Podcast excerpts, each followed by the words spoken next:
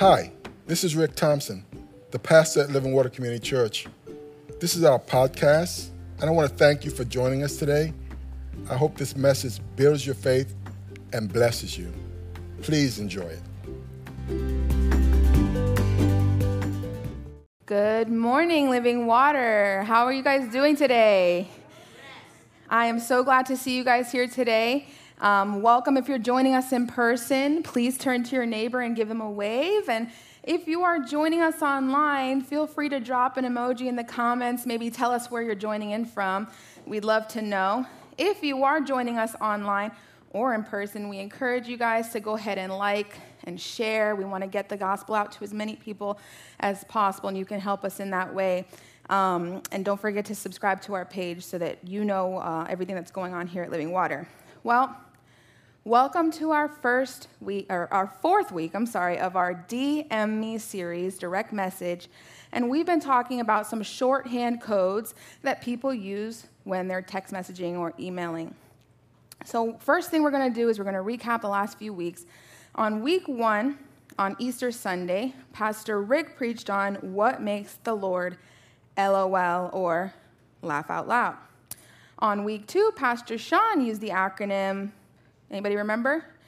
T L D R, too long, didn't read. And he reminded us that Jesus didn't just die and that we need to keep reading the story to know that he is alive, amen?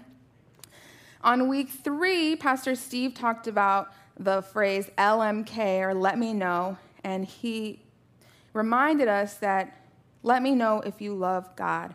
And um, he reminded us that we love because he first loved us, right?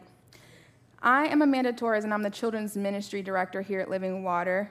And we are going to talk today about the private messaging phrase that maybe some of you have heard of, T B T. T B T. Can anyone guess what T B T means? I hear Throwback Thursday. Yeah, that is the number one meaning of T B T in the Urban Dictionary, right? And um, and and that that is exactly what it means, throwback. Now, last week, there's a few meanings though. Last week, my husband and I had a date night planned, and um, I was like, "Where are you gonna take me?" And he said T B T, and I was like, mm, "I don't know what that means. What does that mean?" And he said, "Taco Bell time," and I'm like. Listen, lucky for him, he was just kidding because that would not have been a good date for me. Um, but that's not the definition we're going to use today either. Um, the third definition actually in the Urban Dictionary is truth be told. Truth be told. How many of you guys have heard that? Truth be told, truth be told. And we're going to be talking about the truth. What is the truth? I think we all have a pretty good idea, but I thought I'd bring you guys the definitions just to, to show you what Webster actually says. The first definition is the quality or state of being true. That's pretty simple, pretty straightforward, right? Now, the second definition is what actually or really happened. And the last definition is, get this, a fact or belief that is accepted as true. Hmm. Well, when I read this definition, it kind of alarmed me that the word truth is now based on a belief that of something that is just widely accepted. I mean, how many of you guys know that just because something's widely accepted doesn't mean it's true? Right? Well, as a matter of fact, I looked up a few things that I feel like are widely accepted. Um, tell me if you guys have heard of this one. A penny dropped from the top of the Empire State Building will kill you. Have you heard of that? Has anybody ever heard of that? No? Okay. Well, let's take a quick poll. If you believe that's true, give me a thumbs up, and you can drop, drop it in the comments, too, if you're joining us online, or give me a thumbs down if you think that's false. Okay. All right. So we've got mostly downs here. On Mythbusters, the scientists determined that a penny traveling at terminal velocity cannot penetrate concrete or asphalt, and it won't cause serious damage to a person, or even at the speed of sound, it will not damage flesh. So at most, it could sting a little, they say. So that one was false. And I heard that growing up a lot. I'm surprised. All right, what about this one? I know you guys have heard this one. It takes seven years for your body to digest gum. So don't swallow it, right? That was like a rule. Don't swallow your gum, right? If you think that's true, give me a thumbs up. If you think that's false, give me a thumbs down. Okay, okay. We're like fifty fifty. Wow, okay. Well, actually, gum will pass right through you and leave your body within a matter of hours or days. According to Healthline, the ingredients in gum cannot be digested at all. So your body will just pass it along. All right, here's the last one, okay? Are you ready? I know you're in suspense, right? On average, you swallow eight spiders a year in your sleep. How many of you have ever heard of that one? How many of you have never thought about that and worried about it until now? All right, all right. Well, uh, if you think it's true, give me a thumbs up. If you think it's false, give me a thumbs down. Okay, I'm telling you, this one's haunted me for years. Uh, it's far from true, thank the Lord, right? Scientific American claimed that spiders don't intentionally crawl into bed because there's no prey and they don't care about humans. Spiders regard, spiders regard us, humans, like they'd regard a big rock, said Bill Shear, the former president of the American Arachnological Society. All right, well, I'm relieved about that one. I'm relieved about all of them because nobody wants a penny to drop on them, right? Anyway, so today we're going to be talking about some basic biblical truths that may or may not be widely accepted, but in fact are true. And that brings us to our first point. If you're taking notes on the outline, you can fill this in. And our first point is, truth be told, God sees you. Truth be told, God sees you. Actually, in Scripture, God has a ton of names, and all these different names that he has describe him and his character and different attributes of his character. And one of the names that he has actually is El Roi, which means the God who sees me, the God who sees me. And this name of God was first mentioned in the Bible when Sarah and Abraham were trying to have a baby, and the story can be found if you want to reference it in Genesis sixteen. But let me just give you the brief rundown. God had promised to bless Abraham with innumerable children, but Sarah had not been able to have any kids yet, and they were getting older. So Sarah decided that she was going to help God out, right, and help him with his plans. And um, and she decided to give her slave, Hagar, her uh, to Abraham so that her slave could have a baby with Abraham, and, and at least then Abraham can have kids that way, right? That was her human mind um, fulfilling God's promises for her life. And so Hagar actually did become pregnant, and um, and then all of a sudden, you know, like Sarah didn't expect this to happen, but she started really getting jealous and really angry at Hagar that this happened, and, and so she actually started to mistreat Hagar. And um, so here Hagar is, a slave who was forced to sleep with her master, who is now pregnant, and now she's being mistreated for doing what she was told to do, and and so she felt so badly that she felt like she had to run away in her situation. So she ran.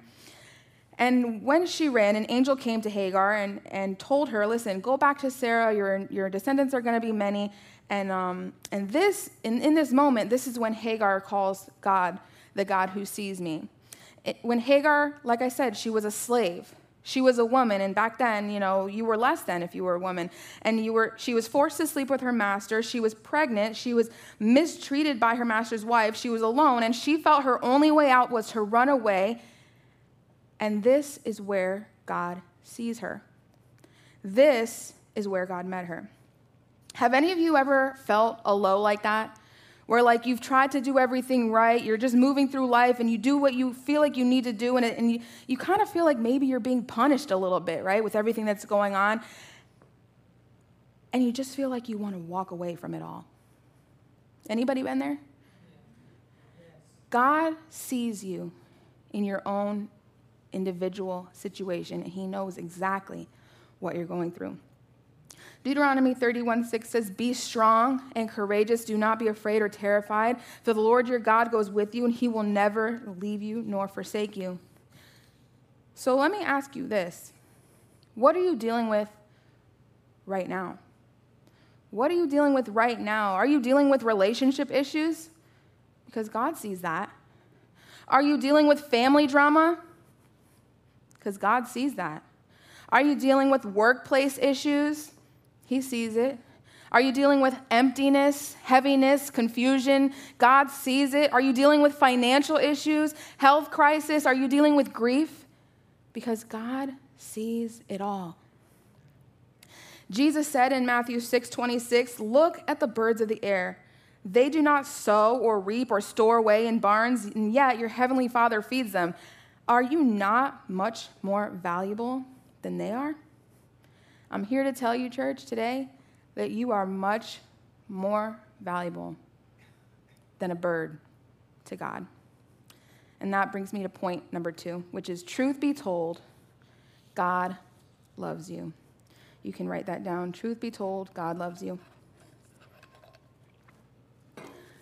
Some time ago, my boss asked me to call a student to my office. I'm a, I work with, um, I work in a middle school, and so he asked me to call a student to my office. And this student um, was kind of causing a ruckus and a commotion. And this student is like a frequent flyer, right? That's what we call them in schools. That means it's like this is like an everyday thing, right? So I called the, the kid down, and and I wanted to talk to them, and I'm like, I'm like trying to get to the bottom of, why are they always acting out, right? Like, and so I'm talking to them. I'm like, what's going on? Talk to me. Why? What? Tell me what's happening here. And the student just looks at me and they say, listen, it doesn't matter how I act. Nobody likes me anyway. It doesn't matter what I do. Adults don't like me. Kids don't like me. It doesn't matter. And I just looked at them. And instantly I knew that they were dealing with rejection. They were dealing with something that was really deep, and they were acting out because of it. And I just looked at this student, and I said, well, I like you. And then they looked down. And I said, look at me. Look up. And I said it again. I like you. I like you. And all of a sudden, the student just burst out crying, just tears flowing down their face. And I knew in that moment, they, they just kept saying, I don't know why I'm crying. I'm sorry, I don't know why I'm crying. And I knew exactly why they were crying. They felt like they were unlovable. They felt like they were unwanted. And I had just spoken to that rejection by saying, no, I like you.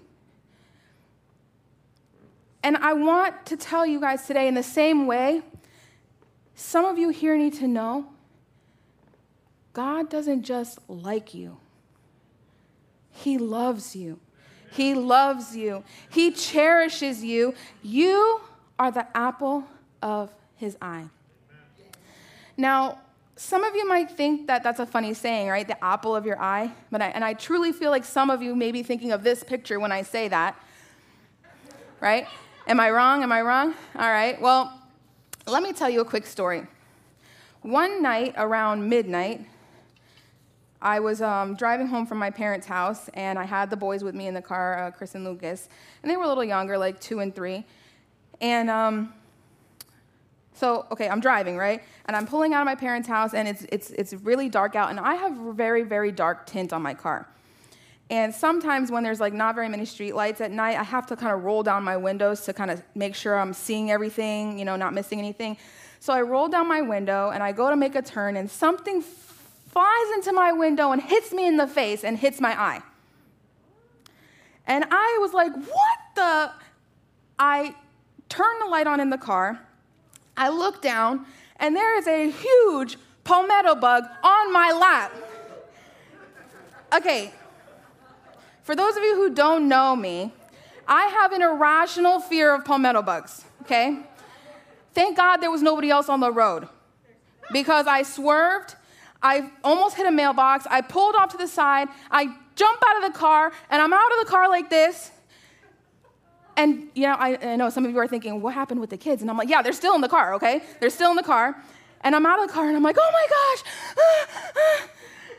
And Chris, he's three, he's like, Mama, Mama, get in the car. What are you doing? And I'm like, Chris, Chris, it's okay. It's okay. And I don't know if I was telling him it was okay, if I was trying to tell myself it was okay, but it wasn't working either way. And I was like, it's okay, it's okay, it's okay. And I'm like trying to calm myself down.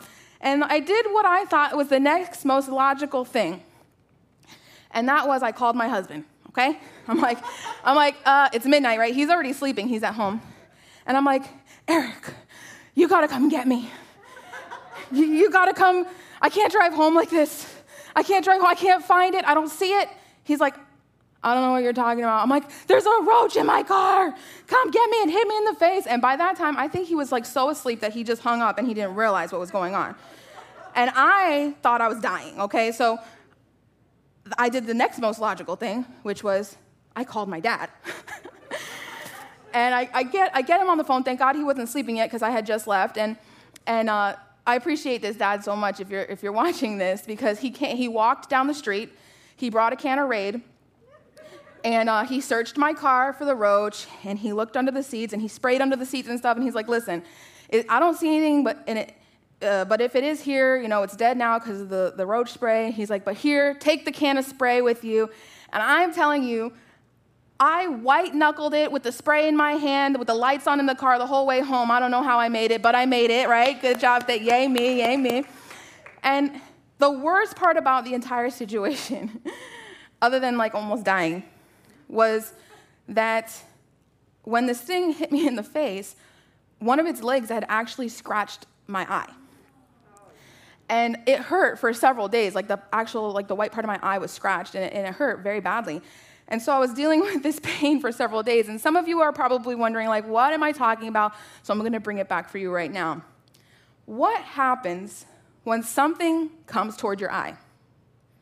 Right? You blink. You may like swipe away with your hand, right? Your eyelashes keep debris from getting into your eye. If it's, if it's a roach and you're like me, you run. But let's go back to that saying, the apple of God's eye. It actually derives from David and uh, from Psalm seventeen, eight through nine, and David said it like this: keep me as the apple of your eye, hide me in the shadow of your wings from the wicked who are out to destroy me, from my mortal enemies who surround me. In this verse, David is praying that God would protect him, and he even suggests that God protects his children like the body naturally protects the eye. In ancient times, your eye was seen as one of the most precious parts of your body, and it was highly protected. Your cheekbones shelter it from incoming blows. Your, your eyebrows keep sweat from dripping in, and your eyelashes act like windshield wipers, keeping unwanted intruders out. Your eyelids shut so that your eye can get rest. And God treats his children just like that. He protects us, and he has already proved this by allowing his son to stretch out his arms and protect us from the harm of our own sin and rebellion. Are you struggling to know that God sees you today? Well, I'm here to remind you that you are the apple of his eye, and he loves you this much. He loves you this much. So let's recap. Truth be told, God sees you. Truth be told, God loves you. And truth be told, God wants to be known by you. Sometimes I feel like people think it, God is like some distant, faraway being who can't hear you, can't see you, but that's not the case. God wants to know you. He wants you to know him. He wants you to spend time with him, and he wants you to have a relationship with him.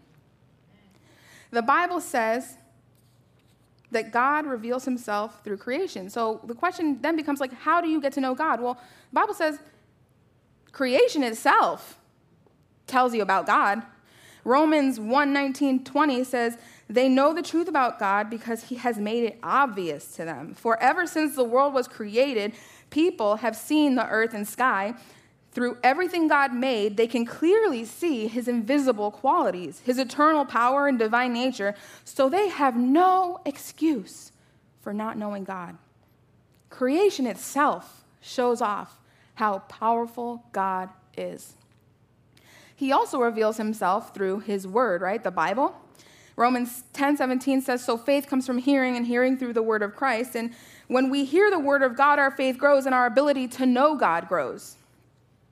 It cannot be emphasized enough how the study of God's word, the Bible, is paramount to knowing him better. When we spend more time with God, we know him better, and it becomes easier to identify fact from fiction.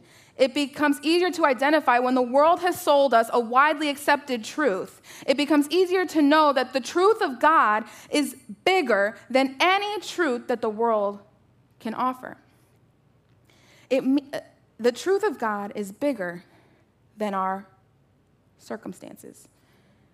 What do I mean by that? It's bigger than our circumstances. It means that no matter what you're going through today, whatever is happening in your life, your current situation, your current story, that the truth of God is bigger than that. The truth of God's love is bigger. You might be stuck between your situational truth and God's truth. For example, let me explain that. Your situational truth might be that you're having financial issues right now, but God's truth is that he owns the cattle on a thousand hills and that he can provide all your needs, Philippians four nineteen. Your situational truth might be that you're having health issues right now. But God's truth is that he died on the cross and by his stripes we are healed, Isaiah fifty-three five. Your situational truth might be that you feel really depressed or anxious or you're struggling with suicidal thoughts. And, and God's truth says that you are not given a spirit of fear, but of power, of love, and of a sound mind, and the joy of the Lord is your strength. Second Timothy one seven and Nehemiah eight and ten. We need to remember that God's truth is more true than any situational truth we have going on in our life and what we're dealing with. And God's truth can be learned by getting into God's word. Second Timothy two nineteen says, "But God's truth stands firm like a great rock, and nothing can shake it. It is a foundation stone." It is a foundation stone. It is something that we can build our life on. How many of you guys have ever um, seen, I know many people, but it's been a long time, The Wizard of Oz? The Wizard of Oz, right? It's a classic. Well, in case you haven't seen it or in case you can't remember the storyline, I'm just going to give you a little brief uh, refresher on the movie. When a tornado rips through Kansas, Dorothy and her dog, Toto, follow the yellow brick road towards the Emerald City to meet the wizard. En route, they meet a scarecrow, a tin man, and a cowardly lion. The wizard asks the group to bring him the broom of the Wicked Witch of the West to earn his help, and finally they get back, and let me show you what happens next. "Do not arouse the wrath of the great and powerful Oz. I said come back tomorrow." "If you were really great and powerful, you'd keep your promises." "Do you presume to criticize the great Oz? You ungrateful creatures think yourselves lucky that I'm giving you audience tomorrow instead of twenty years from now."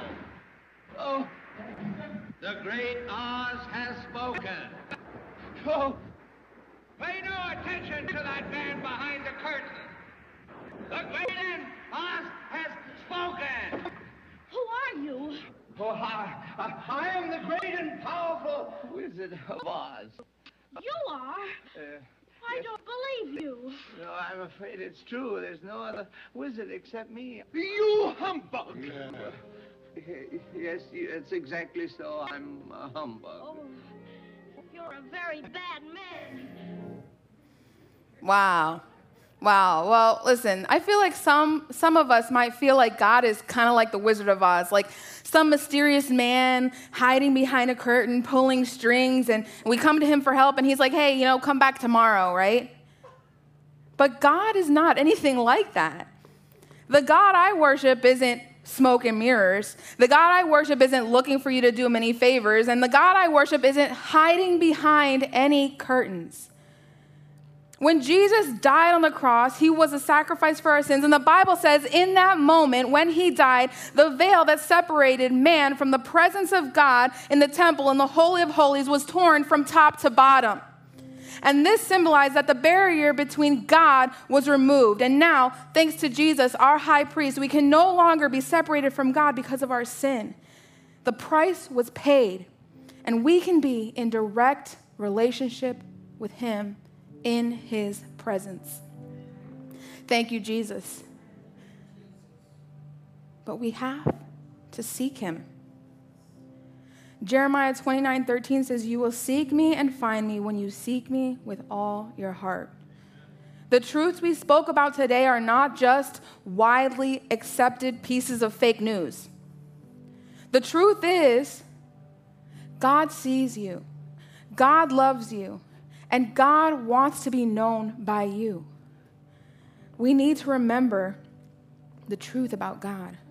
If you're already a Christian, then it's your mission in life to get to know him more and share your testimony with others. And maybe that starts today with recommitting your life to him. But if you don't know God and you want to get to know him, maybe that starts today with a first-time commitment for you. Either way, it's simple. You recognize that, truth be told, God sees you. He loves you enough to send his son to die for you, and he was raised three days later so that you can get to know God and be in his presence. If you want to start that commitment today or recommit your life to him, I want to pray with you. Let's bow our heads and repeat after me. Dear Lord Jesus, I thank you for this opportunity to get to know you more. I thank you that you loved me so much that you sent your son Jesus to die for me and pay for my sins. I know that I'm a sinner. I ask for your forgiveness. I invite you to come into my heart and life. I want to trust you and follow you as my Lord and Savior from here on out. In Jesus' name I pray. Amen.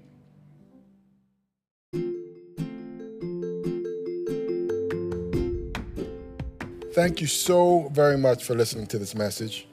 We hope you were truly blessed. If you were, please subscribe to our podcast if you haven't already, and share it with a friend.